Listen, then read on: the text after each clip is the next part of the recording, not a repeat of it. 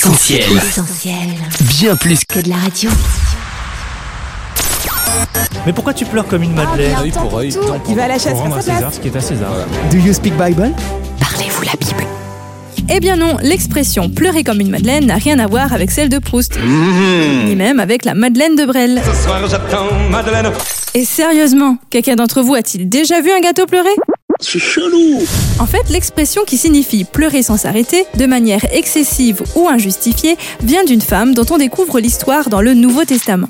Il s'agit de Marie, originaire de la ville de Magdala, en Galilée, et donc surnommée par la suite Marie-Madeleine. On apprend dans l'évangile de Luc qu'elle est de haut rang social, que Jésus l'a délivrée de sept démons et qu'elle est devenue l'une de ses fidèles disciples. Rien à voir avec la mythologie Da Vinci Code, qu'on se le dise, Non, ce n'est pas possible. et ne vous mélangez pas non plus les pinceaux avec les autres maris de la Bible. Souvent confondue avec la prostituée anonyme qui s'est jetée en larmes aux pieds de Jésus pour être pardonnée, Marie-Madeleine a bel et bien pleuré, mais dans d'autres circonstances. Après la crucifixion de Jésus, elle fait partie des femmes qui se rendent au tombeau pour embaumer son corps. Découvrant le tombeau vide, Marie-Madeleine se met à pleurer, pensant que le corps de Jésus a été dérobé. Mais Jésus s'approche d'elle, l'appelle par son nom et elle le reconnaît.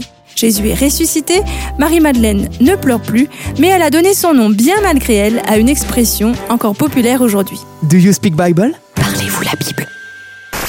On retrouve Trouve tous nos programmes sur essentielradio.com.